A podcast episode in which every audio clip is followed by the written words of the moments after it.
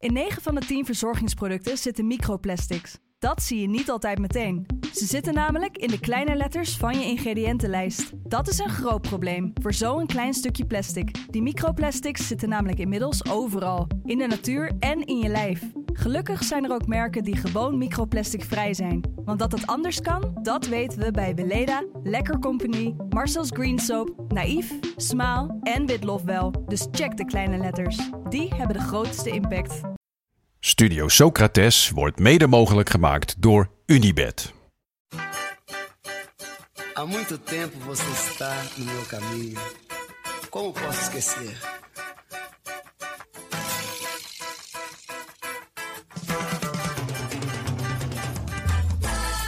Welkom bij de EK-editie van Studio Socrates, waarin we de komende weken op zoek gaan naar het Bert Maalderink gevoel.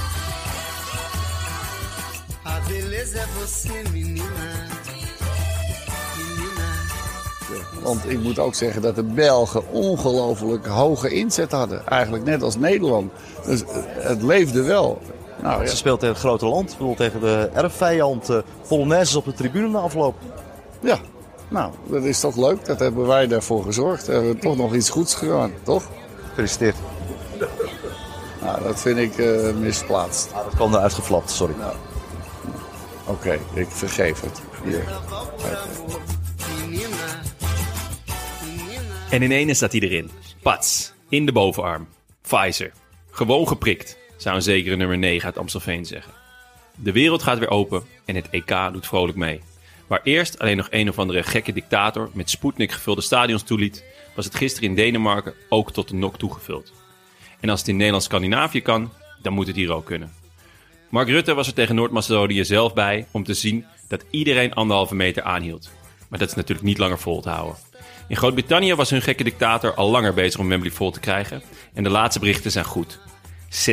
60.000 man mogen erin. En man, wat voelt dat lekker. We zijn er nog weer meer bij. En dat is prima. Boys, hoe is het? Goed. Nou, gefeliciteerd Jonne met je prik. Ja, dankjewel. Gewoon geprikt. Ja, Ja. In de bovenarm. Ah, jij al Ja. twee prikken ja, gehad, ik, heb, eh, ik hoor bij de astma-losers. En eh, ik heb vandaag mijn tweede prik Dat gehad. is, het is ook wel lekker, hè? Dat, want jij bent natuurlijk echt jarenlang een loser geweest met astma. Ja. Dus op gym of weet ik veel wat, Ja. dan moest jij in de hoek, denk ik. Nee, ik heb het sinds, eh, sinds een jaartje of drie. Dus Oh, dat, echt dat pas een- sinds kort Ja, een, eh, ja. oh, Dus dat- dat precies op tijd wel. voor corona. Ja, nou, perfect. Ja. Maar dat is toch ook leuk dat die, dat die dan een keer vooraan staan. Bij gym altijd achteraan, altijd Ja. bij voetballen niet meedoen. eh, ja. En is- nu, nu sta ik helemaal achteraan. Ja. ja, Dat, jij hebt één prik gehad. Onze sterspeler. Twee, ik nog niks. helemaal niks. Nog helemaal niks. Helemaal Wel een niks. afspraak. Wel een afspraak. Nice. Ja. Wanneer mag je? Nou, vlak voordat ik op vakantie ga. Oh, dat is lekker. Dus, en de tweede vlak daarna. Dus dat is dan wel weer heel Ja. goed eh, ge- gepland. Lekker. Je gaat gewoon weer op vakantie. Ja, ja. Naar, eh, waar ga ik ook weer? Naar Frankrijk. Ja. zaken gaan goed hoor. Lekker, hè? Ja, Vrienden van de show, je Ja. merkt het. ik merk er weinig Make van. it rain. Eh, maar eh, hoe, is het, eh, hoe is het met onze toernooivorm? Ja, ook eigenlijk nog steeds heel goed. De vorige show zei ik natuurlijk dat ik in bloedvorm was. en dat ben ik eigenlijk nog steeds. Alleen ik kan het gewoon wat minder tonen. Want er zijn minder wedstrijden. die, Ja. Ik was net lekker in die drie uur wedstrijd gegroeid. Nou, die is weg. Ehm, en wat ik ook lastig vind, ik weet niet hoe jullie dat ervaren, is die dubbele wedstrijd Ja. nu. Ja, dat is Want ik heb hem dan wel ook dubbel opstaan. Dus op mijn televisie één en op mijn laptop één. Ah. Maar eh, ja, het resultaat daarvan is eigenlijk dat ik ze beide een beetje half kijk. En dat bevredigt Ja. toch niet echt. Dat is hetzelfde als dat je twee feestjes op één avond hebt. Ja, Nooit doen. moet Gewoon, je niet je moet harde keuzes maken. Ja. Eén feestje en daar dan volle bak gaan. Ja. En daar dan de volgende dag spijt van hebben. Maar eh, als je mits je Jegers hebt genomen tenminste. maar ehm, nee, ja, ik, ik, het, ik had het gisteren. Toen probeerde ik het, die eerste helft, beide ploegen een beetje gezept, een beetje heen en weer. Maar dit- we- gisteren is maandag. Want Ja, gisteren is- maandag. Dus het was eh, Denemarken eh, en eh, eh, wat was het? Rusland. België. En, eh, België en eh, Finland. Finland. Ja, Nederland ook? Ja, nee, het- klopt. Oh, die, ja. heb ik, die heb ik wel lekker gekeken. Dat was, eh, dat was genieten. Ehm, maar die, die twee wedstrijden, nou, ik, ik, kwam er niet, eh, ik kwam er niet in. Uiteindelijk heb ik best wel veel gemist. Want ik heb de eerste helft gekeken. En daarna eh, ja, kon ik het niet langer verantwoorden naar Emma. Maar, Maar eh, vorige keer zat je hier met een ongelofelijke kater. Zo, toen, ja. toen zei Daan dat hij in bloedvorm was, maar daar was van jou was, was geen enkele vorm te, te nou, bespeuren. bloedverdunde vorm was het. bloedverdunde vorm. Hoe, hoe is Eh, dat nu? Ben je er een beetje uitgeklauterd? Is, nou, ja, het, het heeft even geduurd. Ik heb gisteren, eh, nadat ik mijn dochter naar de crash had gebracht, eh, ben ik weer naar bed gegaan. En eh, toen heb ik tot kwart voor één 's middags geslapen. En toen werd ik wakker. Toen dacht ik, ik ben er weer bij. En dat is prima. Lekker. Nee, de Jägertrain is vertrokken. Met veel bombari. En niet meer teruggekomen. Ja, ik heb, ik heb aan mezelf beloofd dat ik nooit meer drink. Maar ja, we hebben nu wel net een biertje opgetrokken. Dus, Bijna weekend ook weer. Ja, het is, dit weekend staat weer voor de deur. Morgen de auto in het sop. En gaat de week weer door midden. Dus nee, ja, lekker. En met jou? Ja, ik had het idee dat ik juist dus een beetje uit vorm raakte. Want ik, ik denk dat ik gewoon te veel wedstrijden heb gekeken. Oververmoeid. Ja. Ehm, ja, die, ja, ik moet. Ik denk dat ik mezelf uit, dus die laatste poolwedstrijd had gewisseld. om even op te laden voor de knock-out fase. Ik heb het een beetje uitgerekend. We zijn nu over de helft van het toernooi. 30 wedstrijden. Vanavond speelt Engeland eh, nog. Dus die, daar weet, die hebben we nog niet gezien. Maar tot nu toe 30 wedstrijden gespeeld. Hoeveel heb je Van de gezien? 51. En ik heb dus net uitgerekend dat ik er iets van 17 of 18 helemaal heb gezien. Oeh, en is dan ook met die wel- dubbele wedstrijden erbij is dat dus Ja, echt heel veel. dat is veel, ja. Dat is, Ja, ja, dus dus allemaal ik- voor jullie, hè, luisteraars? Daarom, allemaal voor jullie. Ik voel me een beetje de Frenkie de Jong van deze groep qua speelminuten. Oh, ik had een hartverzakking vandaag. Wat dan? Nou, eh voetbalprimeur, ik open even de app. Staat er eh, de Jong eh, schreeuwend van het veld na aanvoering met eh, Gakpo. Ik denk, daar gaat het toernooi. Was het Luc de Jong. Ja. Lekker. Die gun ik het ook. Nee, geintje. Nee, dat is niet, dat is niet waar, Luc. Maar eh, nee, dat was uh, poeh, even schrikken. En ehm, nu we toch even aan gerelateerde zaken hebben, hebben jullie ook de, die docu over Memphis gezien? Ja, Moet Ja. het er, zullen we het er heel even over Heel hebben? kort Is, is, jullie, Heel is kort. jullie Ja. beeld van Memphis veranderd? nee, Nee. Ik, ik kon al niet echt van hem houden. En dat heb ik nog steeds. Want Ja. soms vind ik hem heel aandoenlijk en heel oprecht. En ook wel heel vet met alles wat hij voor het voetbal opgeeft. Ehm, en soms vind ik hem heel verongelijkt en echt een klein kind. En die twee kanten kwamen in die docu heel erg naar voren. Maar wat mij het meest is bijgebleven is hoe ontzettend leeg en hol het leven Ja. van hem is. Ja, dat vooral. Ehm, Zo'n docu, eh, denk je dat, dat hij dat ook gebruikt? Of als een moment om je verhaal te vertellen? Ja, om die broer even op te zoeken. Dat, dat deed hij alleen omdat die camera erbij was, toch? Ja, Nou, dat, dat nee, weet dat- ik niet. Dat, dat, dat, dat, dat, dat denk ik, ja, dat, dat, dat weet ik niet. Daar, daar kan ik gewoon eigenlijk niks over zeggen. Maar uiteindelijk, ehm, en dat, dat mis ik bij heel veel voetballers, eh, gaat het gaat sport om, draait om verhalen. Tenminste, in, in, in mijn opinie. Ik denk ook dat het is wat wij hier proberen te doen. Je vertelt een bepaald verhaal. Eh, een documentaire is een schitterend moment om je eigen verhaal te vertellen. Ehm, dit verhaal kwam niet op gang. Omdat er eigenlijk helemaal geen diepgang in zat. Behalve het, het, het arbeidsethos misschien. Dat je kan zeggen van oké, dat, dat is, hij werkt heel vond hard dat wel voor een bepaald... Ja, maar het is ook... Ik vond het ook wel hard werken binnen je comfortzone. Ik vond bijvoorbeeld niet dat hij veel eh, eh, extra's deed van... oké, hoe kan ik tactisch beter worden? Of hoe kan ik eh eh Nee, maar hij bepaalde... staat natuurlijk wel midden in zijn herstel. Hè? Dus dit, Nee, klopt. Maar daarin kan je ook eh, zeggen van... nou ja, ik ga bijvoorbeeld heel veel beelden van mezelf terugkijken... van, hey, wat, wat ging er nou goed, wat ging er niet goed? Ik, vond, ik las een mooi artikel over Stefan de Vrij. hoe hij bezig is met een, ook een, een pers- personal coach ja, heeft voetbaltechnisch. een heel team van specialisten. Ja, inderdaad. Maar- En daar zit dus één eh, eh, specialist bij die hem continu tactisch beelden aanbiedt van hey, dit doe je goed, dit doe je niet goed. En daar, daarin is hij dus op zoek naar honderdste. Dus om, om continu te scannen. Ja. En daar halen ze dus momenten aan van dat, dat de, de vrij wel of niet om zich heen kijkt. Kijk, dat zijn ook dingen, dat is ook hard werken. Ja, nee, zeker. Eh, en dat is niet naar de gym gaan en breder worden en eh, sterker of, of je knie herstellen. Maar dat is gewoon eh, alle facetten van het voetbal proberen te beheersen en, en, en daarin groter te worden of beter. En ja, ik, ik heb wat je zegt, ik ben er niet meer van gaan houden. eh, maar ik heb er ook niet heel veel meer van geleerd. Wat gek is, want die docu duurde best lang. Ja. ja. ja, ik vond hem dus eigenlijk best wel sympathiek. Ja, Alleen wel? had ik het idee dat hij zelf zijn best deed om niet als een lieve jongen over te komen. dat hij gewoon vooral heel erg bezig was om, om Maar- heel stoer te zijn. Maar terwijl Maar- hij eigenlijk een heel lief klein hartje heeft. En dat hij, maar maar hij zelfs naar al- zijn moeder toe, dat, dat hij, toch heeft hij er laten wachten in, in Dubai. En dan komt hij de volgende ochtend. En hoe die dan op haar afloopt, dat hij een beetje zo... Toch, je hebt je moeder een half jaar niet gezien. Je hebt er in de steek gelaten die avond daarvoor. Dan, geef, dan ren je er toch op af en zeg je... Mam, wat leuk dat je er bent. Dan ben je, dan ben je toch een juist niet sympathiek Yo. en niet lief? ja, maar ik had het idee dat hij dat eigenlijk dus wil doen. En dat hij eigenlijk een heel klein hartje heeft. En heel, eh, juist dat heel graag zou willen doen. Maar dat, het, dat hij het niet doet omdat hij stoer wil zijn. Oké, maar stoer zijn, we zijn toch geen twaalf meer? Ja, nou, ja. Ik bedoel, ja, het- ja, ja, nee, ik vind het niet een sympathieke jongen. Maar ik dacht, ik zag wel een soort lief jongetje in dat lijf zitten. Ja, oké. maar eh, hoe oud waren jullie toen jullie, toen jullie ongeveer stopten met stoer doen? Ik denk dat het ergens rond mijn 14 of zo, 15, dat ik dacht, nou, dit werkt eigenlijk niet. Nee, maar Eh, meestal... het, het hielp niet mee dat ik 1,30 was. Maar, eh, en, maar ja, we, we zijn toch geen... Ja, ja Nee, zijn ja, geen I know, 12 ja. meer. Ja, Meestal Nee, stopt ben- dat op een gegeven moment. En bij Memphis lijkt het iets langer te duren. Maar hij heeft, nee, maar hij heeft het, ik ben wel met jou eens. Dus hij heeft het wel... Je ziet wel dat het in hem zit. Hij moet gewoon een- toch nog wat meer ontdooien.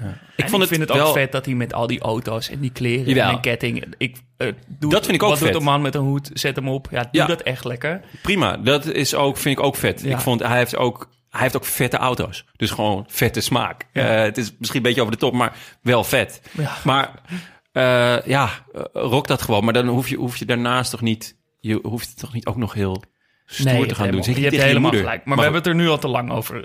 Ik vond het toch een leuk inkijkje. Ja. Ehm, hoe is het met het toernooigevoel? Wat, we, hebben het al, we hebben al een aantal keer hebben het al een beetje over het, het gehele toernooi gehad.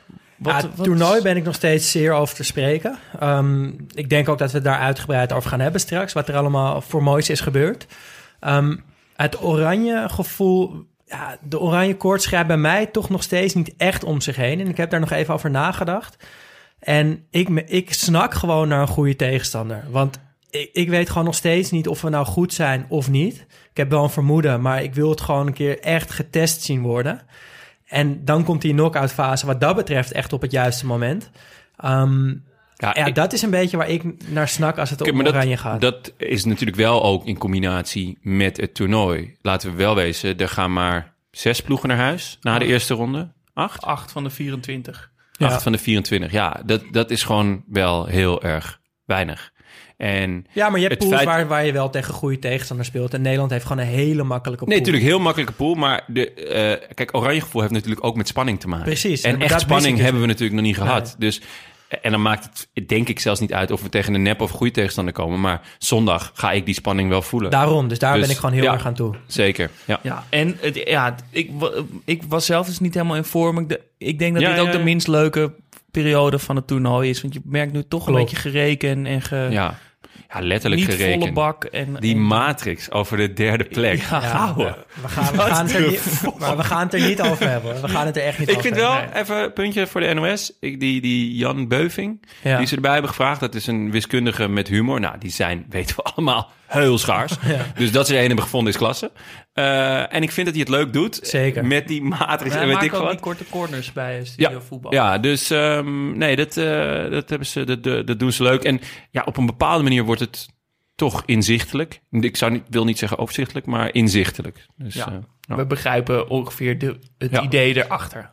Ehm, we gaan nu over tot de orde van de dag, namelijk de Bert Maalderink momenten van deze, van deze week.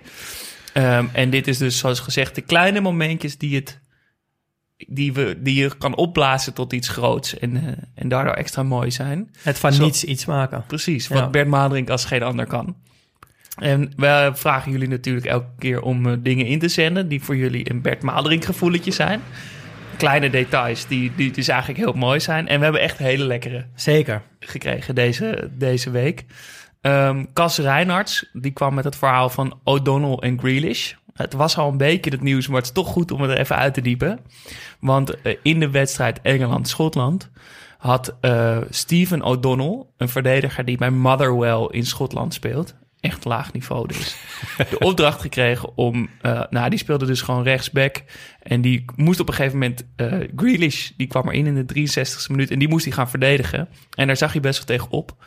En John McGinn, de Schotse ploeggenoot van O'Donnell, die ook ploeggenoot is bij Grealish in, eh, bij Aston Villa, die had O'Donnell het advies gegeven om hem juist niet te tergen, niet uit te dagen, niks vervelends te doen, maar alleen maar heel lief voor hem te zijn. dat hij daar dus niet mee om kan gaan.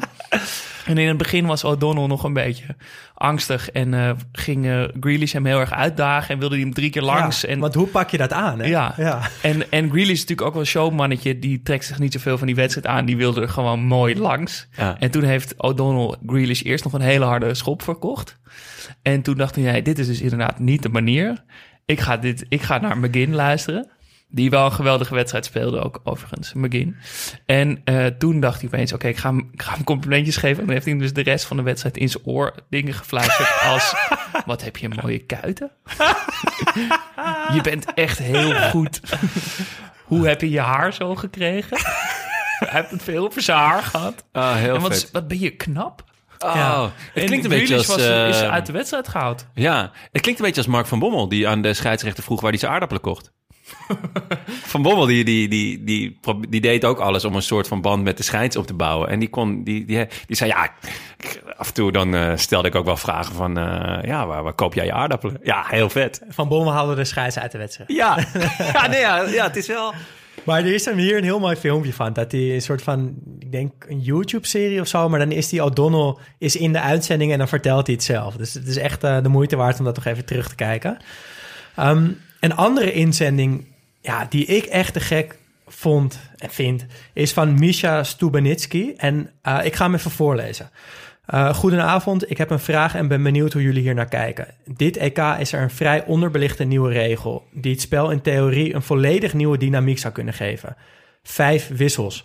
Tot nu toe worden ze ingezet alsof het normale wissels zijn. Aanvaller eruit, verdediger erin, na 80 minuten een pinchhitter erin, et cetera, et cetera. Maar wat een mogelijkheden als je ze creatief zou inzetten.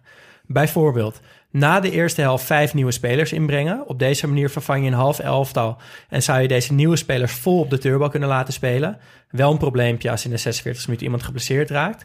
Andere opties, het wordt verlengen en je hebt nog vijf wissels. Als je deze in de 89e minuut inbrengt, heb je een heel nieuw elftal in de verlenging. Andere optie, je begint de wedstrijd met vier spitsen, vol op de aanval. En na twee of drie doelpunten hou je er eh, weer een aantal eh, uit en eh, breng je verdedigers in. Ehm, hij zegt van Gaal had er wel raad mee geweten en Cruijff zeker ook. Ehm, hoe, zien jullie, hoe zien jullie dit? Een tactische groet van een vaste luisteraar. Ja, ik moet zeggen, ik heb hier ook nog niet echt over nagedacht. Maar Nee. hier, je kan hier wel echt wat mee. Want het Ja. klinkt een beetje geinig of zo, maar vooral nu, nu eh, de knock-out eraan zit te komen, er ongetwijfeld verlengingen gaan komen. Ja. Als je hier van tevoren mee bezig bent, dan is het echt een wapen als je je wissels eh, nou, nog even behoudt. En in de 80ste, 85ste minuut opeens gewoon een half nieuw elftal erin zet. Ja. Ik vind het echt heel Ja. interessant. Ja, klopt. Of zelfs dus dat je... eh, je mag niet opnieuw iemand inbrengen. Dat is wel jammer, dat je, maar dat je een soort van gaat roleren. Omdat je inmiddels zoveel wissels hebt. Dus dat je inderdaad zegt van oké, eh, deze, op dit moment heb ik nu een, een aanvallendere back nodig dan straks. En ja, er zit absoluut wat in. Het, eh, ja, leuke, leuke, Toch? Ja, leuk idee, ja. Je, Ik, ziet eh, het, je ziet het nog helemaal niet. Ehm, maar ik kan me inderdaad wel echt best voorstellen, zoals hij ook schrijft, dat Van Gaal of Cruijff of, of misschien Guardiola in een toernooi, dat hij daar echt wat mee zou kunnen doen. Ja, Cruijff heeft natuurlijk ook ooit geprobeerd om zonder keeper te spelen. Dat Ja. heeft hij ooit voorgesteld, maar dat mocht toen niet. Van Gaal heeft natuurlijk toen Krul voor uh, Sillissen erin gewisseld voor de heel penalties. vet. Ja. Ja, je moet eh, waarschijnlijk een beetje zo'n idioot nodig hebben die dat een keer voor het eerst doet. En dan, Ja, je kan en er dan heel, gaat er eh, meer gebeuren. Je kan er heel innovatief mee zijn. En het is natuurlijk altijd een beetje een gokje, want je moet dan of je wissels vroeg inzetten of heel lang vasthouden. Uh, maar het opent wel deuren om het spel ja, nog attractiever en, en een beetje te is, innoveren. één, er is één ding wat ik wel moeilijk... Ik, ik, invallen is wel heel moeilijk. Het is ook een, een, een kwaliteit. Dus je moet wel spelers hebben die daar ook goed in zijn. Want het, eh, vanuit het niets in het tempo van een wedstrijd komen, dat is wel...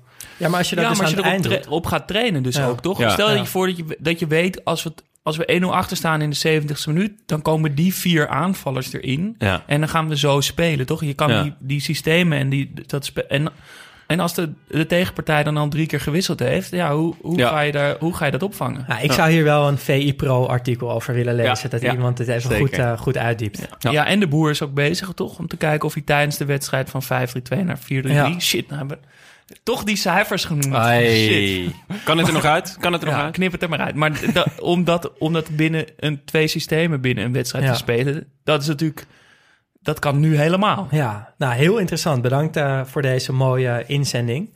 Eh, en we hadden ook weer wat nieuwe vrienden van de show. Ja, klopt. En daar zijn we zoals altijd heel erg blij mee. Ehm, Nou, zeker, eh, zeker jij, Daan. Ja, Twee, drie, vier, vijf vakanties nu? ik heb Zit meteen vakantie Ja. drie geboekt. Ja. Ja, heel chill. eh Quirano Martin, Timmy Soprano, oh, ik hoop familie van. Bergdal Wijnwijn, Mark Hogeboom, Willemijn uit de bediening. Die ken ik persoonlijk. Ja? Die werkt in de bediening. Ja, dat, ja. dat, dat mag ik wel hopen met Daar zo'n heb ik mee achternaam. samengewerkt. Echt? Wat Ja, goed. dankjewel. Wat Willemijn. Eh, Ernst en Steven Boschot. Oeh. Als Heel dat- erg bedankt. Als dat zijn echte achternaam is, dan, nou, dan eh, heeft hij heel veel geluk. Ja, Toch? dat Vette zou, naam. Dat is, die zou in onze eh, mooie namenlijst voor voetballers zou die wel Ja. echt heel goed passen. Ja. Ja, en dan hebben we meer nieuws over de vrienden van de show. Want we, we hebben het er vorige, vorige aflevering al even over gehad. Want we zitten namelijk bijna op de 100 vrienden van de show. 94 nu. 94. Dus Gaat nog rap, zes jongens. vrienden en Gaat dan hebben we rap. 100 echte, echte vrienden. Ehm, we zeiden van, de- het is misschien leuk om die honderdste vriend dan iets, iets, te, iets te verloten of, of te geven.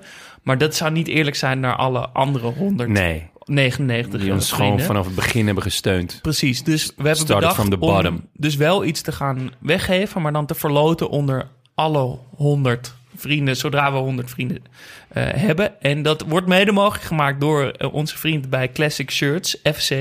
Die stelt een, eh, een shirt ter beschikking die we mogen verloten. Er is een voetbalshirt winkel uit Oosterhout, geloof ik. Ja, maar zij heeft er gewoon een mooie webshop. met echt hele mooie shirts. Ja, ik heb er dus net een, een shirt gekocht en ik was zwaar onder de indruk en goede prijzen. Nou, dit je nog reclamepraatje, dat, dat verdient hij doordat, doordat hij dat shirt aan ons Ja. te, te beschikbaar wil stellen. Eh, het is een geweldig shirt, namelijk een Balotelli-shirt van Italië. Heel vet. Toen Puma nog vette shirts maakte. Ja, echt een mooi shirt. ja, met een mooi klein kraagje en, eh en Ik zat Balotelli te denken achterop, dat voor kan de- nooit mis. Voor de verloting ehm, er gaat natuurlijk een wedstrijd verlengen worden in de volgende ronde. En dan ehm, van die wedstrijd, want we hebben een wedstrijd nodig van meer dan 90 minuten. Dan ga- eh, waarin de eerste goal valt. Welke minuut? Maar ja, dat, Die- straks die- valt het in de 119e minuut. Nou ja, dan, kijk, dan gaan we naar de volgende wedstrijd. Toch? Ja, oké, vind het een leuk, ik vind het een leuk idee. Ja? Maar dan... Oké, maar dan kan de nummer 1 Ja, die zit dan in minuut eh, 1. Is, is, Nee, is is die al- toch een beetje oneerlijk, denk ik. We gaan Nou ja, gewoon maar je kan, er kan toch gewoon een doelpunt in de eerste minuut We gaan gewoon grappelen. We gaan gewoon We gaan 100 grabbelen? loodjes Ja? schrijven en eh, uit de, uit de hoofd. Vraag van Sjaak Polak om, eh, om te Met van grabbelen. die kleine balletjes die ze ook bij de UEFA Ja, met een, met een warme föhn. ja. Ehm, maar dus word graag eh, vriend van de show via vriendvandeshow.nl slash eh, Studio Socrates. Word vriend en dan zodra we 100 vrienden hebben, dus je wees er snel bij, dan maak je kans om, om dus een van die loodjes te zijn eh, Vet shirt. aan wie we een Balotelli shirt. Ja, misschien dat ik ook wel vriend van de show word dan. Ja. Toch kans maken en hem dan wel. Dan ben je echt een naaien. Heerlijk. Ehm, maar dan gaan we dus nu, dan hebben we de administratie achter de rug. Ehm, en gaan we naar onze Bert Maalderink momenten. Want zelf hebben we natuurlijk ook eh, mee zitten kijken. En ik ben benieuwd wat jij hebt meegenomen, Jonne. ja, eh, wat, wat kleine dingetjes. Bij mij zit het genot hem altijd in de, in de, in de, in de details. Eh, drinkpauzes. Dan weet je gewoon, oh ja, er wordt gevoetbald in de zomer. Dit, Ik heb, krijg er ook een heel warm gevoel van. Ja, ik vind dat ja leuk. gewoon letterlijk natuurlijk, omdat het gewoon altijd warm is. Maar ja, het is, het is voor mij is het na competitie en, eh, en gewoon grote toernooien. Waarbij grote toernooien wel echt veel leuker zijn. En het doet me ook nog echt langer terug nog denken... dat in de eetjes en F'jes en D'tjes... dat je van die toernooien Ja, speelt die dagenlang duren. Ja, dat van een heel weekend toernooi. En dat je gewoon constant tussen die wedstrijden door... Ah lekker drinken, man, drinken, wat was water, dat water, leuk. water, dat ja. waren echt de mooiste dagen van het jaar. Ehm, ja, friet, zeker. En een broodje kroket en gewoon wonen op de club. Ja. Heerlijk. Oh, Hele man. weekendje kicks aan. Ja, zo vet. Ehm, en eh, wat, wat eh, shirtjes en, en COVID-gerelateerde dingetjes. Ik zag een gast bij Turkije met een shirt eh, nummer 19 en daarboven COVID. Daar kon ik, ja, kon ik er gewoon wel om lachen. en van, bij Nederlands Elftal kwamen een foto voorbij van drie gasten in het publiek... met eentje Pfizer, die andere Moderna en die andere heet AstraZeneca. Die ik ook wel heel erg... AstraZeneca met name vond ik echt zo'n eh, eh, speler die bij Brazilië speelde bij Pro Evolution Soccer zonder de rechten. Ja, dat je niet de Dus- echte naam Ja, had. dat je niet de echte naam had. Dus daar... eh, daar- Sowieso zijn het En eigenlijk je bent alle de drie nu. voetbalnamen. Ja. Toch? Ja. Pfizer, Moderna en Zeneca. En eh, ik had natuurlijk zelf nog een Bert Maalderink momentje eh, toen ik eh, mijn eh Duitsland shirt binnenkreeg. Ja. En daar binnen een half uur ehm, een stukje biefstuk op morste. Vandaar dat ik hem niet aan heb. Nou, die van jou is tenminste binnen. Die van ons is nog... eh, Ja, jullie zitten hier ook ja, gewoon. dus Je zit hier naakt. Dat is opvallend. Ja. Opvallende keus. Daarom maken we een podcast, hè? En Geen live show.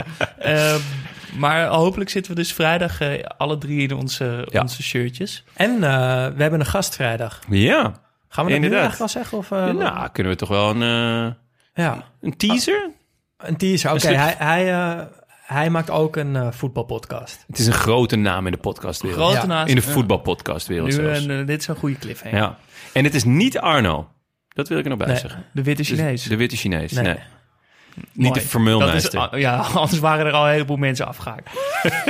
Ehm, ik zal voor mij... Hebben jullie ook nog eh Bert Maalderink Ja. Ja. Ik, eh, ik heb natuurlijk Engeland zitten volgen en, en daarin ging het deze week veel over Rice, Declan Rice en Mason Mount.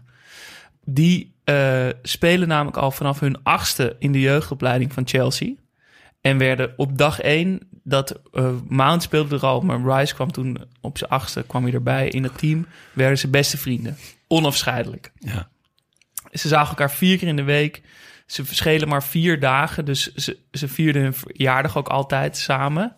Dum en Dumber werden ze genoemd. Trouwens, echt de droom van, eh, van, van als je jong bent, toch? Dat je verjaardag in de buurt is van die van je beste vriend. Ja, zeker. Eh, de families zijn goed bevriend. Die gaan altijd samen met elkaar naar de wedstrijden kijken. En die zien elkaar ook los van hun. Ehm, het werd alleen even lastig op, op, op hun veertiende. Want toen ging Rice plotseling uit het niets moest hij naar West Ham. Was een moeilijke periode, maar ze, ze bleven goede vrienden.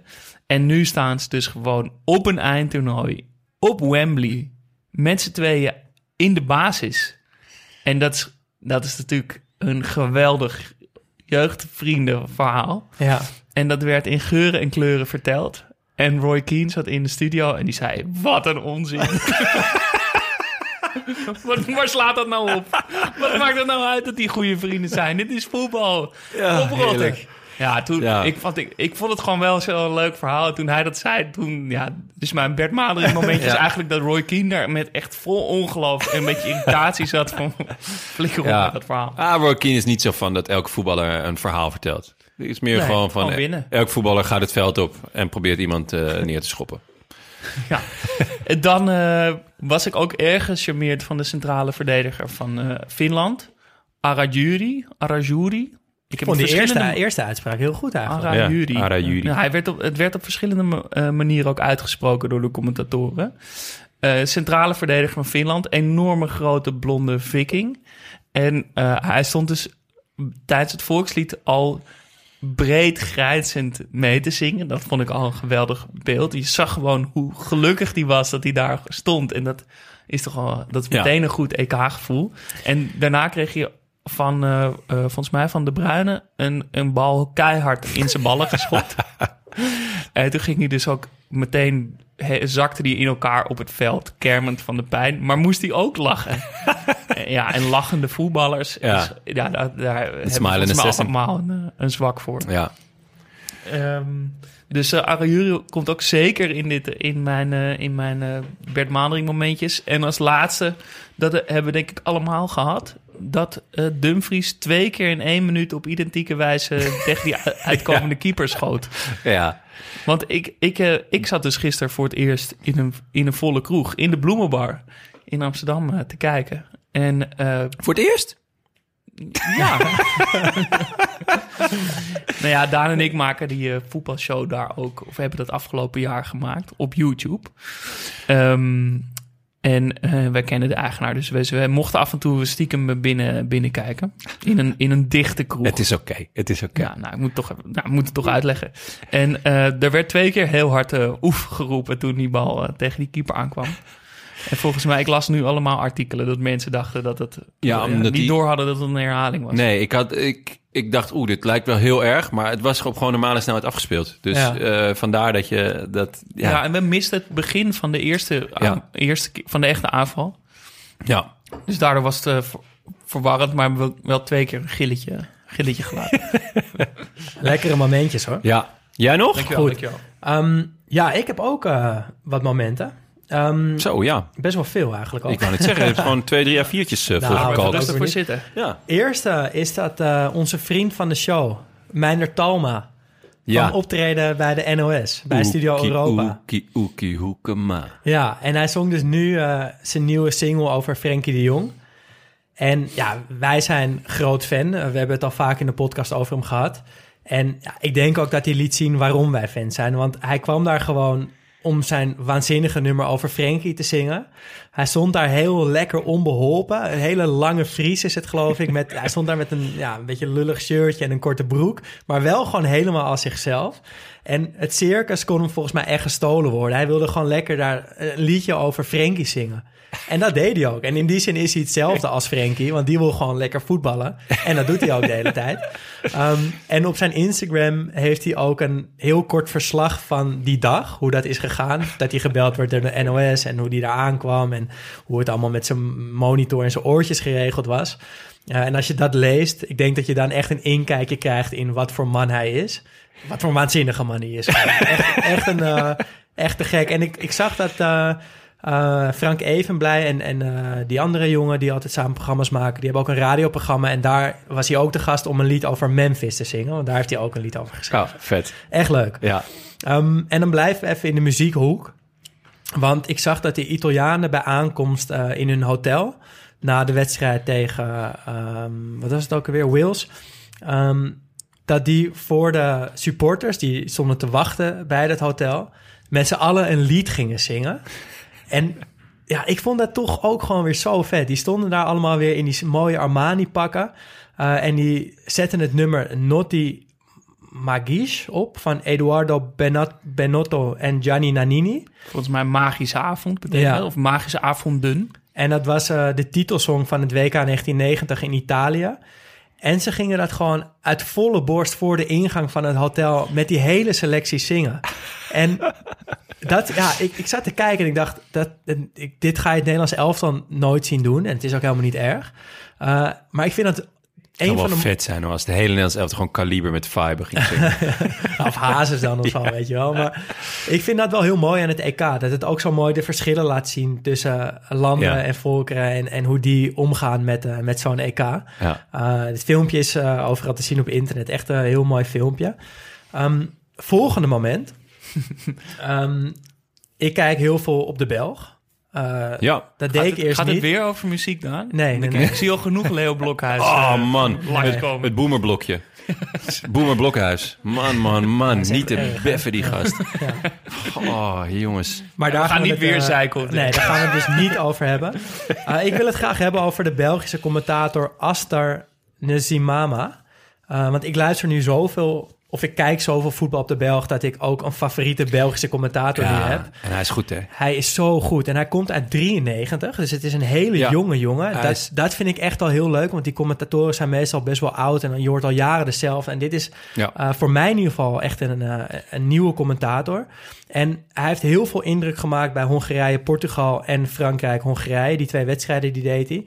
En het was zo aanstekelijk en zo enthousiast. En de liefde voor voetbal droop er echt vanaf. Uh, en ik wil daar even een klein stukje van laten horen. Want dan weten de luisteraars ook uh, hoe leuk het is om voetbal op de Belg te kijken. Ronaldo, mooi. Luque, nu is het wel gelukt. Guerrero gaat voor de voorzet moeten gaan en beseft dat. Mooi ruimtelijk inzicht en overzicht van hem. En wel dan een overtreding. Bal blijft voor de Portugezen. Lage bal van Fernandes. En daar, wat een kans! Wat een kans van Cristiano Ronaldo. Op slag van rust. Ja, als je van één speler uh, verwacht dat hij die bal binnen tikt, dan is het van Ronaldo. Wat een kans! Oh, oh. oh dat mist hij nooit. Dat mist hij nooit. Ronaldo. Nou, Ja. het is toch geweldig? Ja, zeker. Zijn, zijn enthousiasme is echt heerlijk. Eh, maar zijn taalgebruik is buitengewoon fijn. Zo goed. Soms laat hij zich ook gaan. Ja. Hem zeggen van dat hij iets lullig of zo vond. Dat is toch echt wel op het randje. Zeker voor, eh, voor, voor Belgische eh, eh, begrippen. Maar het mooie is... je- er zijn, in Nederland heb je ook wel een aantal enthousiastelingen... maar ik vind dat ze zichzelf een beetje overschreeuwen. Nou, en ze plaatsen zichzelf heel erg op de voorgrond. En ik, ik had even ook wat, wat gelezen wat de Belgen dan over hem vinden. En dat is onder andere dat hij zich dus heel goed inleest... en dat hij in dienst van de wedstrijd commentaar geeft... maar wel tegelijkertijd super enthousiast is. Ja. En dat, volgens mij, maakt die combinatie hem zo goed. En nog heel even over eh, dus zijn liefde voor het voetbal. Hij tweette zelf na de wedstrijd eh, dit. Wat een match. Mijn enthousiasme was ongebreideld. Dat geef ik grif toe. Maar hoe kan het ook anders? Een zalige voetbalmiddag. Dat geluid. Hopelijk heeft u genoten van het kleine mirakel van de Hongaren. En de les in nederigheid voor de Fransen. Voetbal. En dan een hartje erachter. Ja. Ik ben echt groot fan Ja. en ik hoop dat hij eh, nog meer wedstrijden gaat doen. Ja, en dat, Ja. dat dit in Nederland een beetje navolging krijgt. Omdat Ja. je de nieuwe generatie... Ik heb Wietse van de GOAT Ja, heb ik al eh, vaak ge- gemist. ja, Ja, nee, ja hij, is, hij is de opvolger van, eh, van Frank Raas, hè? ja, Frank ja. Raas Een is legend in België ja. natuurlijk. Binnen! Ja, dat is van hem. Moet gaan shotten! Ja. Ja, hij is zijn opvolger. En Ja. eh, hij kon dat zelf ook niet gelo- eh, geloven toen, eh, toen dat bekend werd. Ja. Uh, maar eerste toernooi dus zonder Frank Raas. Maar de Belgen hebben hun opvolger al gevonden. Ja, maar het is knap hoor. Sportza, ehm, ik kijk natuurlijk ook veel wielrennen. En daar kijk ik ook altijd op de Belg. En daar nemen ze nu afscheid. Wel echt ook van een legend, Michel Wuits.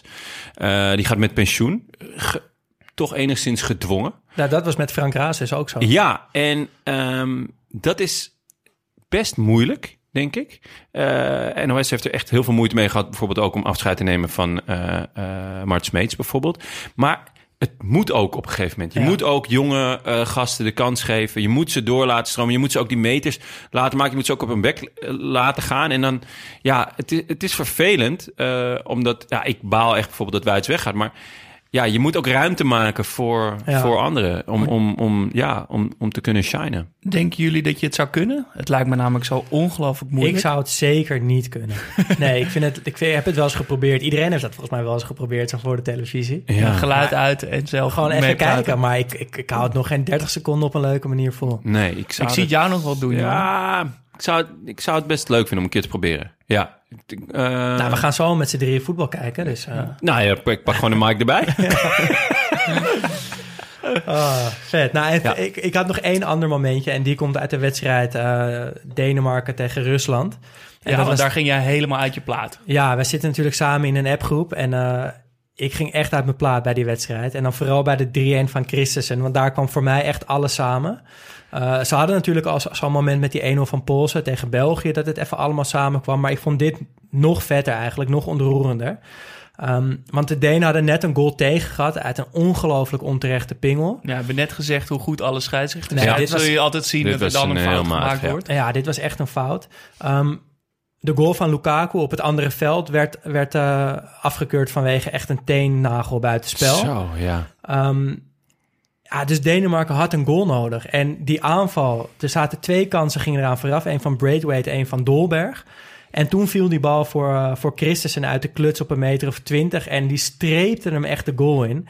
En hij rende naar de cornervlag en iedereen erachteraan. En ook de bank, maar dat zie je best wel vaak. Maar niet alleen de wisselspelers, maar ook dus van die wat oudere mannen in pak... die waarschijnlijk teammanagers zijn of perschef of zo, die ook erachteraan. Ja. En dat heb ik nog niet zo vaak gezien.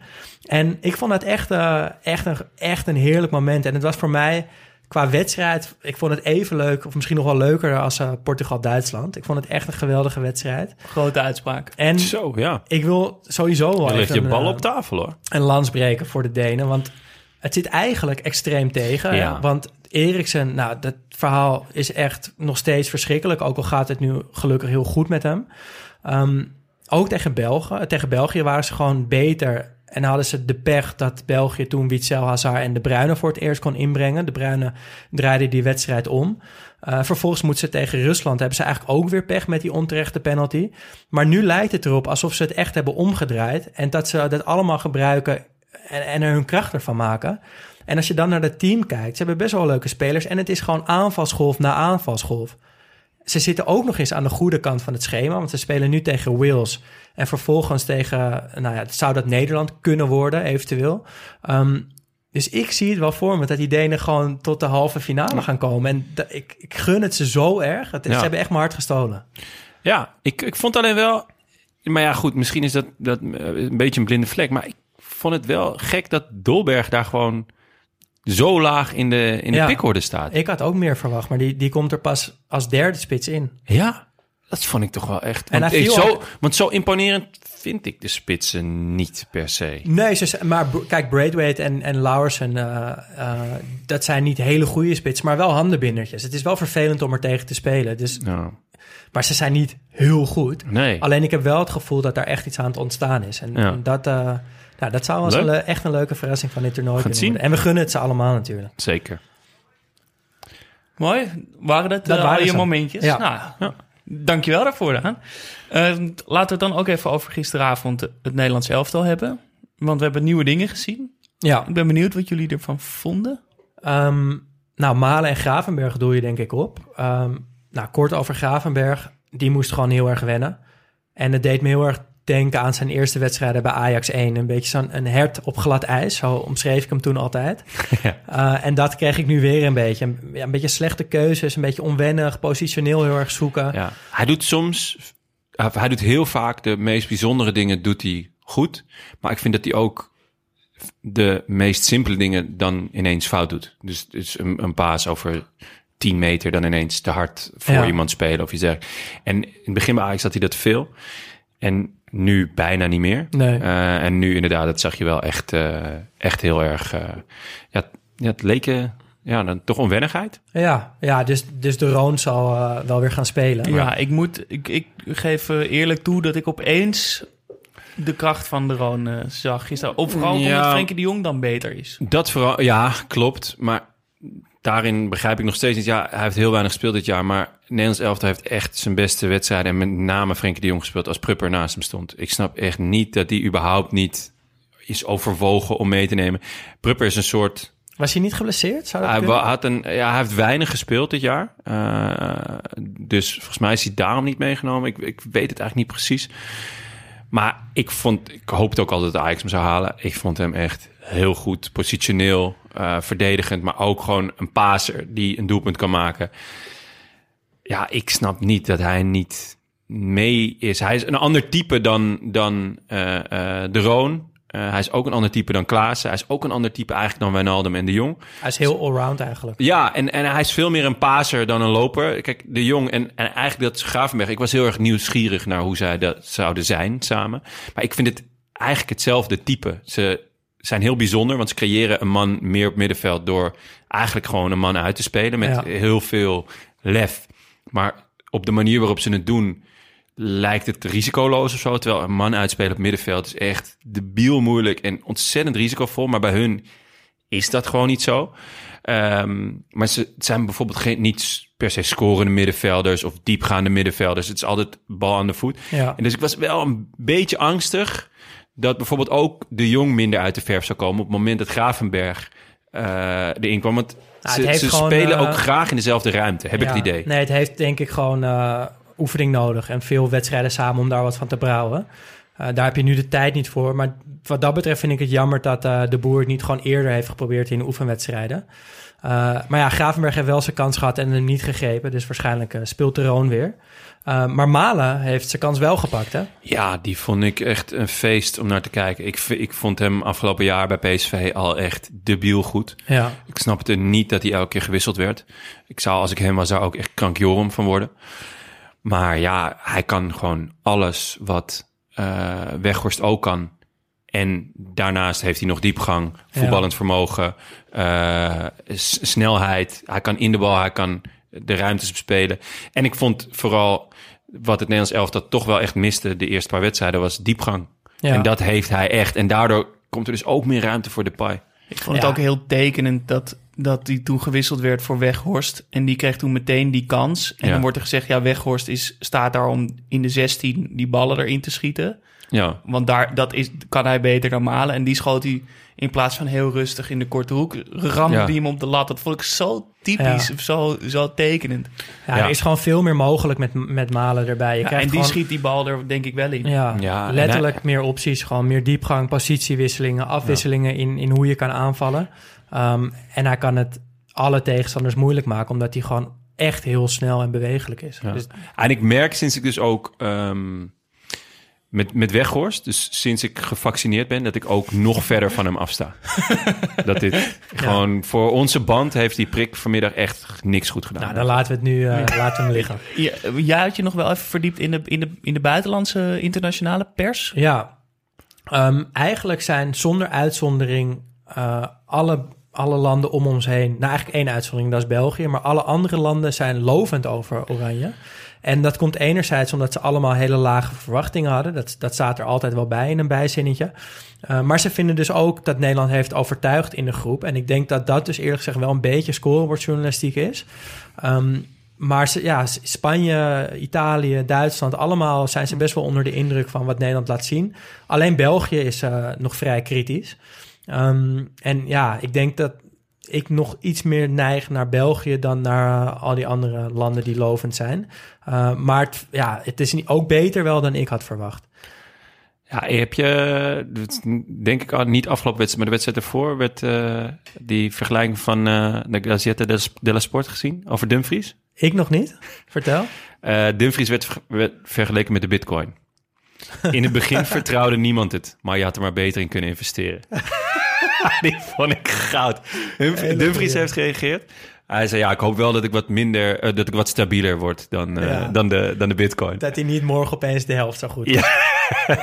En dan als laatste misschien nog even Cody Gakpo.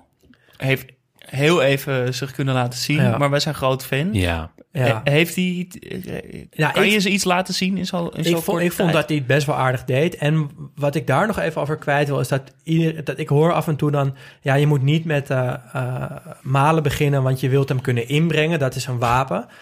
Maar dat kan dus met, met Gakpo, als je Ja. malen erin hebt staan. En, en eh, ja, Wijnaldum was al lovend over Gakpo. Hij doet het op de trainingen volgens mij hartstikke goed. Dus volgens mij kan je die blind eh, inbrengen. Ja. Over Genoeg- blind gesproken. Ja, ook heel goed. Hè? Godverdomme, wat heb ik daarvan genoten. Dat mensen dan kritisch gaan zijn. Eh, gewoon alles wat hij doet is schitterend. Hij, is, hij speelt als een soort quarterback. Hij heeft gewoon continu heeft hij de bal aan zijn voet. Stap je naar links, stap je naar rechts. Stap... Gewoon continu is hij aan het kijken. Oké, wat zijn die mensen voor me aan het doen? Stap je naar links, stap je naar rechts. En continu verandert het spel om hem heen. En eigenlijk staat hij een beetje soort van stil. Totdat hij die paas kan geven. En dan passeert hij dus gewoon met één bal vier, vijf, zes man. Echt, ik heb genoten gisteren. Ik kan alvast een kleine tipje op, eh, van de sluier oplichten voor aanstaande vrijdag. Want ik dacht, dan zit, die poolfase erop. Dan ga ik het eens even, ga ik eens even echt induiken hoe, deze, hoe al die wedstrijden zijn gegaan. Eh, dus ik heb vooral een beetje in de, in de statistieken gedoken. Maar ik kan alvast één eh, tipje van de sluier is dat Daily Blind niet de aller eh, eh, zuiverste passer is. Op 91% paas nauwkeurigheid. Maar heeft wel de één na meeste passes gegeven na Alaba. eh, met 252 passes. Maar wel de meeste passes gegeven die aangekomen zijn. Namelijk 228. En dat is in 2,5 wedstrijd. Ja, en hij paast ongelooflijk veel vooruit en met Ja. risico. En dat vangen die statistieken natuurlijk niet zo goed, maar dat maakt hem heel bijzonder. Ja, Ehm, heerlijk. Ik heb Vrijdag echt, daarover meer over ja, dit soort ik heb eh, echt genoten van Blind. Mooi. Eh, laten we dan even naar onze geadopteerde teams. Ja, Want die zijn ook allemaal in actie geweest. Italië ehm, kan het wat korter houden dan de voorgaande keren, want eh, ja, iets minder gebeurt. Eén gewonnen van Wales natuurlijk met acht wissels. Eh, het was een stukje minder dan de eerste twee wedstrijden, maar eigenlijk alsnog best wel goed. Eh, je zag heel duidelijk dat de intentie en ook de patronen in het druk zetten en zo echt nog hetzelfde waren. Alleen dat gewoon andere poppetjes het uitvoerden. Ik vond Chiesa een hele goede indruk maken, die eh, eh, links-rechts buiten van Juventus. Bastoni, die had ik zelf nog wat minder zien spelen. Ik, ik kende hem natuurlijk wel van Inter, maar die vond ik echt heel goed. Een hele mooie linker.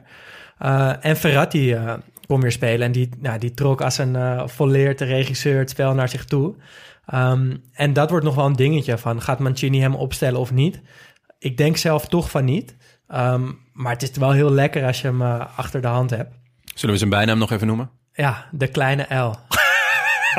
en dat is dus de L, omdat een L kan zeg maar zijn nek zo ver draaien dat hij ook achter hem kan kijken. Ah, en dat is vet. waarom ze hem zo noemen, omdat Zo, hij ook overal Echt een heerlijke bijnaam. En dan wil ik het nog heel even hebben over de vrije trappen van Italië. Ehm, daar scoren ze ook uit in deze wedstrijd, Pensina. En die nemen ze vaak op dezelfde manier. Dan staan er twee man bij de bal. Eén van de twee vaak de indraaide vrije trap doet alsof hij neemt. Uh, op dat moment stapt de verdedigende lijn dus iets naar achter.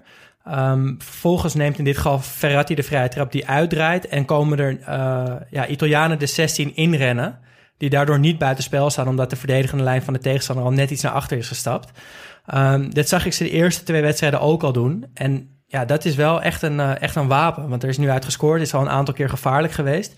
Um, dus dat vond ik ook nog wel leuk om te zien. En ja, alles lijkt gewoon uh, nog steeds te kloppen. Ze stralen zoveel klasse en plezier uit. Heb je niet een beetje, dat had ik een beetje, EK 2008, Nederlands elftal vibe? Ja, ik wil er gewoon niet aan denken. nee, ik, ja. ik, denk gewoon, het gaat nu goed. We moeten er ja. nu van genieten en hopelijk blijft het zo. Ook met okay. die acht wissels in het laatste groeps. Ja, dat waren wel exact evenveel wissels. Het is allemaal wel, het ik wil het, ik wil het één gewoon, op één. Uh, ik wil het niet horen. Marco um, van Basten, Roberto Mancini, allebei mooi, ja, allebei mooie, uh, mooie, mooie ouder geworden mannen. Ja. Ik uh, heb met telefoon. Rusland en Wales zijn hierin misschien ook wel te vergelijken, toch? Wales en Rusland. Ja, Ru ja, Nederland moest tegen Rusland, die bezig ja. erop stuk. Maar Wales ja. is natuurlijk ook een stugge fysieke ploeg. Ja, we gaan het meemaken, maar ik, uh, ik denk dat het wel goed komt met Italië. um, verder nog even twee dingetjes. Het viel me ook wel op dat het is echt ook wel het succes van de Serie A, dit Italiaanse elftal. Uh, het aanvallende voetbal heeft daar namelijk echt trein gewonnen. Als je kijkt naar Sassuolo en Atalanta, maar ook naar Inter en in iets mindere mate naar Lazio. Uh, er worden in de Serie A de meeste doelpunten per wedstrijd gemaakt van alle topcompetities in Europa. En Mancini profiteert daarvan. Hij bouwt erop voort. Uh, tien van de elf basisspelers komen ook uit de Serie A. Uh, de meeste doelpuntenmakers op dit EK komen uit de Serie A. Heel veel man of the matches komen uit de Serie A. Dus het is echt een hele leuke aanvallende competitie op dit moment. Ja, het, is, uh, het heeft echt een revival uh, beleefd. Het was natuurlijk wel echt jarenlang uh, sappelen, toch? Ja. Ja, maar dat is echt anders nu en dat is ja. leuk om te zien. Misschien kunnen ze de Champions League weer eens winnen. Ja, nou ja, wie weet. Het, en dan nog even in het rijtje assistenten. We hadden Daniele De Rossi natuurlijk gehad, maar we hebben... Thierry Henry ook Thierry gehad. Henry, ja. We hebben nu een, een nieuwe ontdekt, namelijk Alberigo Efani, bijnaam Chico. Uh, dit is een van de andere assistenten van Mancini. Uh, op vroegere foto's lijkt hij op Manny uit Scarface. Dat is die, die beste vriend van, ja, uh, van, van Tony Scarface. Montana. Ja. En nu lijkt hij een beetje op de Italiaanse versie van uh, Robert Downey Jr. maar dan, ja, dan echt Italiaanser krijgen het bijna niet. het ziet er echt fantastisch uit. We zullen een foto delen op onze socials. Um, en hij, uh, ja, hij was deel van het Gouden Milan in de jaren tachtig. Uh, en is na zijn carrière trainer geworden. En nu dus uh, assistent bij Mancini. Maar dat en is daar weer... is de Van Bastenlink. Ja, daar gaan we jongens. nee, maar dit is echt een, een heerlijke man. Be bekijk de socials, dan zie je wat lekkere foto's van hem. Nice, nice. Dan Duitsland, Jonne. Ja. Je shirt is binnen. Shirt's binnen, zit een vlek op. Helemaal prima. Uh, ja, hopen dat het er weer uitgaat. Nee, uh, erg blij mee. Mooi shirt. Uh, ja, gewoon eigenlijk alles waar ik op hoopte. Dus, um, je wist ook wel vrij zeker bij precies wat je ging krijgen, toch? Ja, maar nou, nee, soms, soms ik had hem besteld. en soms dan krijg je iets en denk je, nou, hmm, ja, ik vind van dichterbij toch minder. Maar nu ik zat naar te kijken, bijvoorbeeld die strepen. Dat zijn niet heel strakke strepen. Dat zijn een beetje, ja, vervaagd, een beetje ja, alsof een kind met stoepkrijt heeft, maar wel vet. dus uh, ja, tenminste, hopen dat het niet mijn heb kind was in, met stoepkrijt. Heb je het in het shirt die wedstrijd kunnen kijken? Ja, ja ah. zeker. Ik heb ook in het shirt uh, uh, even door de buurt gelopen. Nou, en het heeft geholpen. probeer nog iemand een sliding te maken. Heel raar was dat. nee, het was um, ja, heerlijke wedstrijd. Ik denk dat we dat allemaal wel Zeker, hebben ja. gezien. Van tevoren was er best wel veel discussie in Duitsland over het systeem. Uh, een beetje tegenovergestelde van Nederland. Dus uh, men vond het te aanvallend. Eigenlijk, dat, dat bestaat toch niet te aanvallend? Nee, ja. Eigenlijk um, is het 5-3-2 systeem wat Nederland, Nederlands elftal nu hanteert... is, is van oudsher het systeem van uh, Duitsland. Dus met een ouspoetser centraal achterin, dus een extra man. En Leu heeft dat... Eigenlijk heeft daar een aanvallende... 3-4-3 is het eigenlijk. Ja, Ja, eigenlijk wel. Ehm, dus de, de drie centrale, of de drie verdedigers, dat zijn eigenlijk niet echt backs. Die zijn heel centraal. En het is een beetje wat Frank de Boer ook zegt. Het ligt eraan hoe je het invult. En het ligt er ook aan de, de verhoudingen, de machtsverhouding op het veld. Kijk, als, als je je links en je rechts back, zoals we het dus zagen, eh, dus dat was Kimmich en, en Goossens. Ja, als je ziet hoe die spelen, die uiteindelijk ook assists op elkaar gaan geven. Ja. Kijk, als je zoveel overmacht hebt, dan is het een debiel, vet en aanvallend systeem. En dat zag je dus ook heel duidelijk in deze wedstrijd. Ik vond het eerlijk gezegd dat je het ook al zag tegen Frankrijk. Alleen daar kregen ze gewoon de deksel op de neus, omdat Frankrijk echt een debiel, listige eh, counterploeg is. En ehm, ik vond het verschil eh, met Frankrijk was dat, het, dat eh, Gnabry en Müller dat die veel nadrukkelijker aanwezig waren. Want eigenlijk het spel van Duitsland tegen Frankrijk was goed tot de 16. Daarna was er eigenlijk niks. Er was niet echt een idee, er was niet echt eh, gevaar ook. En dat was nu wel het geval. Ehm, ik was kritisch op Gozens, of tenminste, er, er was kritiek op Gozens, omdat die wingback-posities essentieel zijn in dit, in dit eh, spel. En als je dus gevaarlijk wil zijn, dan moeten zij dus ja, eh, heel aanvallend spelen en dus ook durven. Ja, ze krijgen gewoon veel de bal. Dus dan, Ja. dan moet je er ook wat goeds mee doen. Maar Goossens deed er heel veel goede Die dingen deden mee. echt Ja. heel veel goeds mee. Eh speelde echt een fantastische wedstrijd. Twee assists en een goal en een afgekeurde goal. Die goal die hij maakt is echt in slow motion zo, En die mooi. kregen we niet vaak genoeg te zien En die, ook in die wedstrijd. ja, die afgekeurde goal was misschien nog wel mooi. Ja, die kregen we steeds niet... Die wil Ja. je toch... Die is flying kick Klopt. wil je Ja. toch in slow En dat motion was ook wel... Ik vonden jullie terecht dat hij werd afgekeurd? Ja. Want Gn- Gnabry stond in het midden buiten Gnabry gaat wel naar Ja. die bal toe, Ja. die wordt verdedigd. Dat Ja. is volgens de regel. Ja, ik, vond het, van de- ik had de daar wel moeite mee. Zeker omdat, omdat Duitsland niet, niet lang daarna achterkwam door ook een schitterende counter. Ja, Moet maar als ook hij hem lullig worden. had ingefrommeld met, met zijn per ongeluk tegen zijn standbeen aangeschoten... en dat hij dan in de verhoek rolt, dan denk je... ja, Ja. keur maar af die goal. Maar omdat Ja. hij hem er zo in zweeft, zeg Nee. je... dat is te zonde om die bal af, om af te keuren. Ja, het was echt zonde. De, even die goal van Portugal. Ah, waar, waar deed jullie aan denken? Die goal van... Een eh, hele mooie counter. Ja, Die goal van Nederland? ja klopt ja. Die van... eh, eh, van Malen op Dumfries. Nee, nee, nee. eh, EK 2008. Oh, waar die. eh, Van Bronckhorst die bal van Ah, de lijn kopt. ah, ja, zo, zeker, ja. ja. Weet je wie de bal wegkopte? eh, uit de 16 bij die corner? Ronaldo. Ja. Ja. Ah, En ja. die maakte uiteindelijk de goal. Ja. Dus dat was, eh, daar heb ik echt, eh, echt van genoten. Mooie Ehm, parallel. Ja, dank. Ehm, en eh, ja, ik moet het toch even benoemen. Ik weet dat we hem doodzwijgen in deze eh, show. De vijand van de show, Joep Schreuder. Die ehm, had van tevoren een rant over hoe slecht Gozens was en weet ik veel wat. En ehm, ja, hoe die daar liep te marchanderen, het was echt tenenkrommend. Ik stel voor dat we daar even, toch even naar gaan luisteren. De- dit is voorafgaande aan de wedstrijd Duitsland-Portugal. Natuurlijk is er kampfgeist en discipline, maar Matt kan dat nog als centrale verdediger? Mag ik daar Pierre dadelijk iets over vragen? Kroos, ja dat kan nog. Robin Goosen, dat is geen Philip Laam. Het is natuurlijk prachtig voor Robin Goosen, ooit Heracles, linksback staan bij de nationaalmanschaft. Maar je merkt toch aan dit soort namen, en ook Thomas Müller die Lewandowski mist... Het is gewoon te weinig kwaliteit. Zeker als je tegen de Portugezen moet voetballen die hetzelfde speelwijze hebben, toch? Als de Fransen. Dus dat, dat, dit is al heel irritant. Maar als je dan teruggaat naar een fragmentje van een podcast waar hij te gast was, waarin ehm, Joep, vijand van de show, Schreuder, dit zegt. Ik vind dat eh, de journalistiek, daar maak ik me echt oprecht zorgen over, te veel mening heeft. Te veel een eigen BV is, te weinig buiten. En dat heeft te maken met die kloof. Dat die kloof onoverbrugbaar wordt. Dat je een soort circuit hebt van mensen met een mening. En over mensen die, eh, de- waar het om gaat, die het geld verdienen enzovoort. En dat snapt elkaar niet meer. Nou, ik weet nog toen ik, ik, ik keek dit op tv en ik dacht... Wat, heeft, wat voor meerwaarde heeft het nou dat Joep Schreuder... een soort van voetbalinhoudelijke mening gaat bezigen zo op televisie? Waarom doet hij niet gewoon verslag Ja. van wat er gebeurt? Ja. Ja, maar dat is ook wel iets wat we dit hele EK al een beetje roepen, toch? Er zijn zoveel meningen en, en maak het nou inhoudelijk. Laat dan zien waarom. En ja, we hoeven hier verder ook niet zoveel aan toe te voegen. Toch? Hij Nee, maakt het- zichzelf ook genoeg, compleet ja. belachelijk hiermee... door zich eigenlijk twee keer totaal tegen te spreken. Ja, ja dus eh, nou, dit, ja, heel Joep droevig. Schreuder oud. Gewoon. Ja, gewoon eh, de cancelcultuur. Misschien eh, kunnen, we, kunnen we die hier weer oppakken, toch?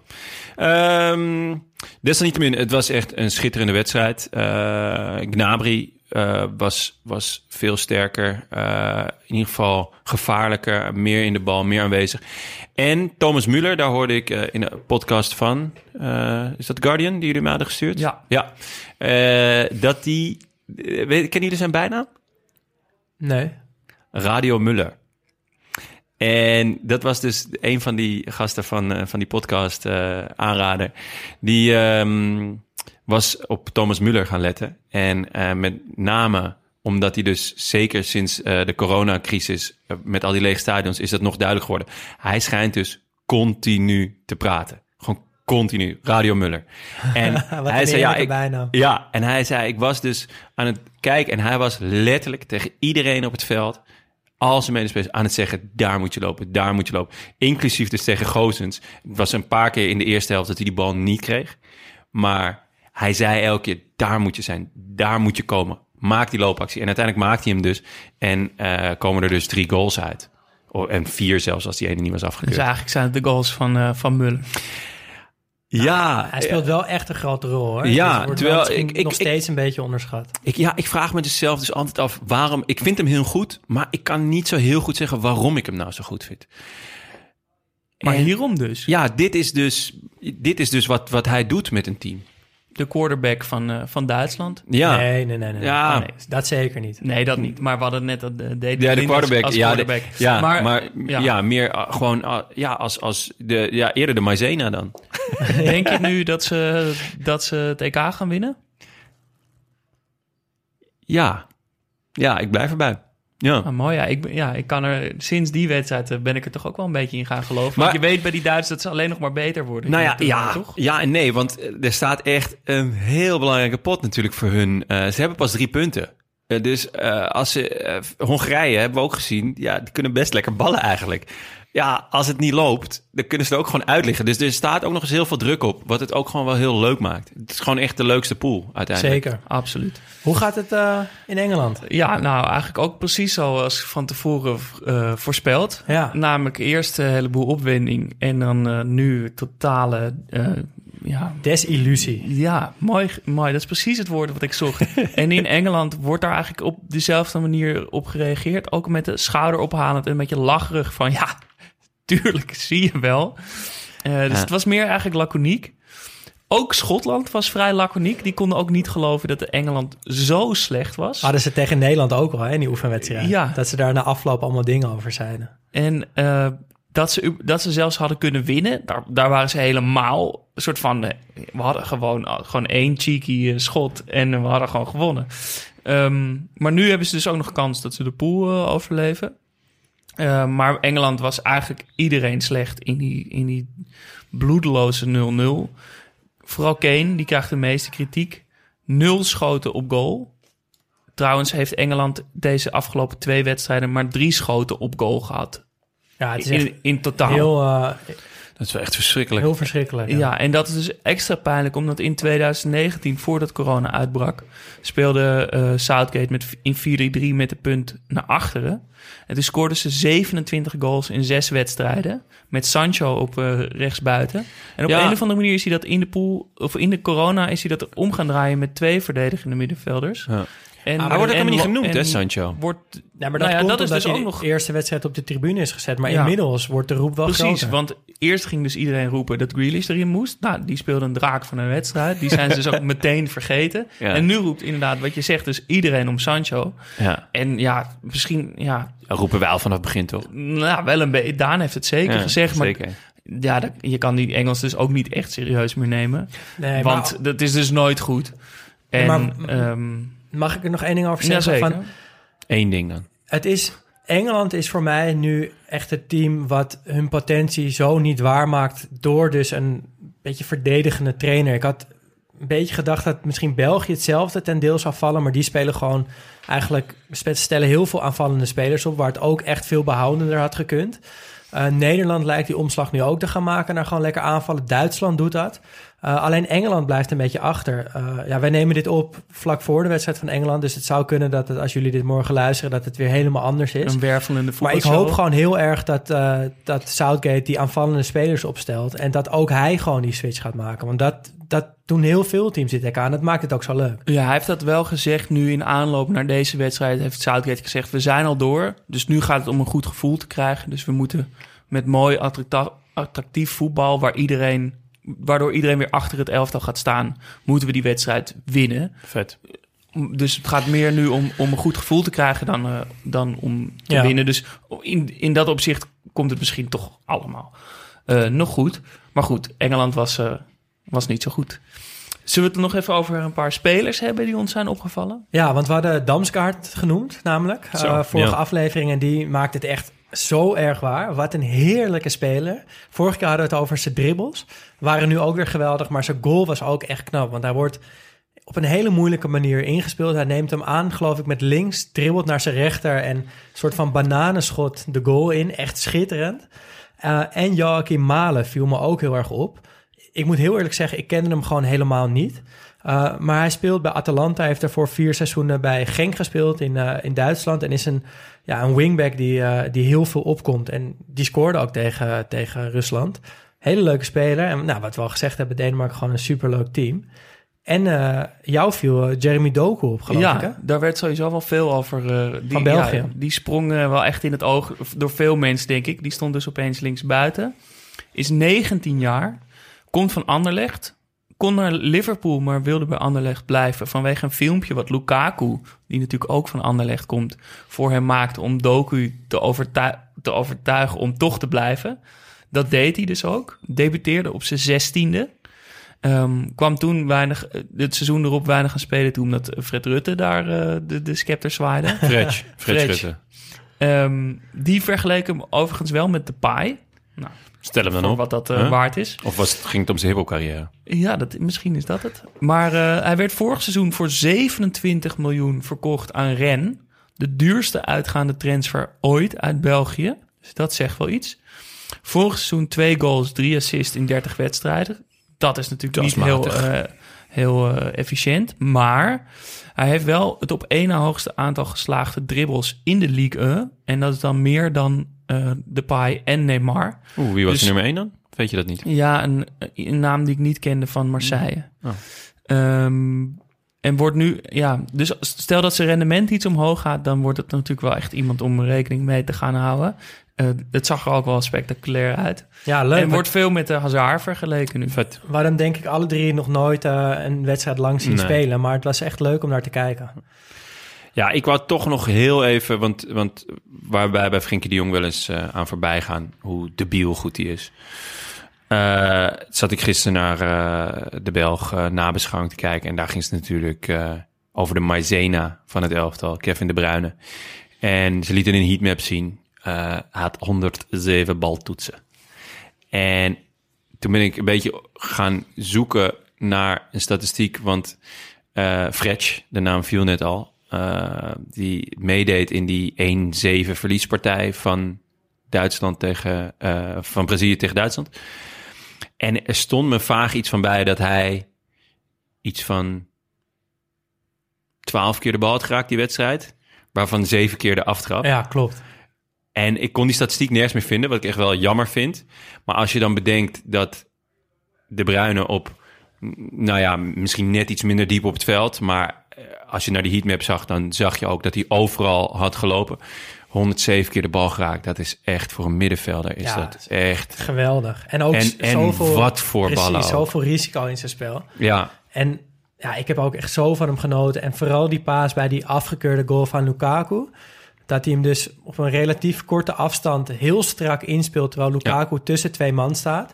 Dat is echt mijn lievelingspaas in het voetbal. Dat, die bal heeft zoveel snelheid dat Lukaku er eigenlijk maar één ding mee kan doen. En dat is die bal in één keer naar voren aannemen.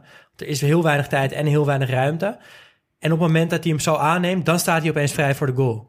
Dus Zag je trouwens Berghuis Ik wou net zeggen, doen, ja. eh, Dan moet je de genoten hebben van die paas van Berghuis. Nou, dat, ik vind dat echt Ja. heel, moeilijk, hoge moeilijkheidsgraad en gewoon heel veel eh, rendement. Ja. En het lijkt heel simpel, maar het- het- alles moet kloppen bij zo'n paas. Echt eh, om je vingers bij af te likken. Mooi. Nog twee randzaken had ik. Eh, of één randzaak had ik vooral eigenlijk eh, toch weer... Ik geloof dat ik het in de voorbeschouwing had gezegd... maar het shirt van Finland... echt een voorbeeld van hoe het wel moet. Hij met zo weinig kleurtjes, Jonne. Ja, maar het, het- als het gewoon... Als het klopt, dan klopt het. En het vond- is gewoon... Het is eigenlijk gewoon de vlag, hè? Ja. Ja, en dat, ik snap niet waarom niet meer landen dat doen. Maak gewoon de vlag. Eh, Nederland, gewoon rood shirt, witte broek, blauwe sokken. Probeer het eens. Kijk, waar, we- kijk hoe ver we komen. ik, dus, vond, ik vond dit een shirt die een stuk mooier werd toen ze hem allemaal aan hadden. Vond hem op papier, dacht ik, ah, niet echt mijn shirt. Maar toen, toen ik het zo op het veld zag, vond ik het echt mooi. ja, ja, ik heb er wel Had je kijken goed hoor. gezien, ja. Ehm, dan de... Ja, wij zijn vrijdag eh, zijn we weer terug met een grote soort poolfase beschouwing. Ja. Eh, met met eh, hoge, Hoog bezoek. hoog bezoek. Ehm, Niet Arno. Niet Arno, nee. Niets Arno. nee, niet, niet Arnold. Ehm, dus we gaan nu lekker naar Engeland kijken. Tenminste, ik zit natuurlijk op het puntje van mijn stoel voor Engeland. Ehm, eh, Wat administratie. wat in administratie, ja. Dat We hebben nog zeggen. een, uh, een Maldering feitje. Ja. Eh, in 2018 hij na veel kritiek zijn ontslag in bij Studio Sport. Maar die haalde hem toen toch over om te blijven. Kijk, ook dat is Bert, hè? Beter ten halve gekeerd dan ten hele gedwaald. Ehm, nou, stuur eh, allemaal je Bert Maaldering momentje in. Dus kleine mooie details die jou opvallen. Die, Die het EK net wat mooier maken. Ja, en Precies. hou, eh, hou het niveau aan van eh, deze, de inzending van deze uh, uitzending. Want het was echt uh, heel Ja. goed. ja, Heel dat soort vragen Dat zijn sowieso leuk die we daarna kunnen Ja, bespreken vragen zijn natuurlijk ook heel welkom. Ja. Ehm, dankjewel jongens. Leuk. We gaan eh, lasagne eten. Oh man, heb ik zin in, hè? U luisterde naar Studio? Socrates. Gepresenteerd door Daan Sitorius, Jonne Seriese en mezelf, Jasper Gottlieb. Vond je het leuk? Abonneer je dan en laat een 5 sterren review achter, zodat we makkelijker te vinden zijn. Maar belangrijker nog, wil je kans maken op een Italië shirt met een bad boy Balotelli achterop? Steun ons dan en word vriend van de show. Dat kan via vriendvandeshow.nl slash Studio Socrates. En onder de eerste 100 vrienden, we zitten nu dus op 94, wordt dit schitterende shirt verloot.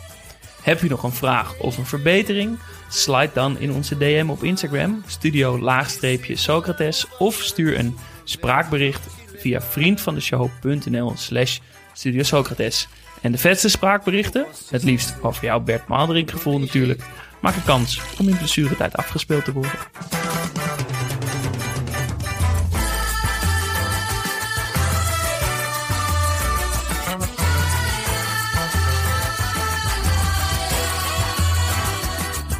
Beleza é você, menina, no seu jeito de olhar. O sucesso é você, menina, menina, no seu modo de andar. Alegria é você, menina,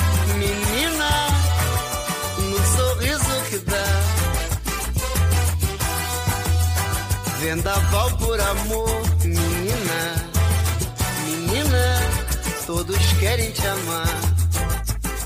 Ei, vento, vento, vento no mar, te segura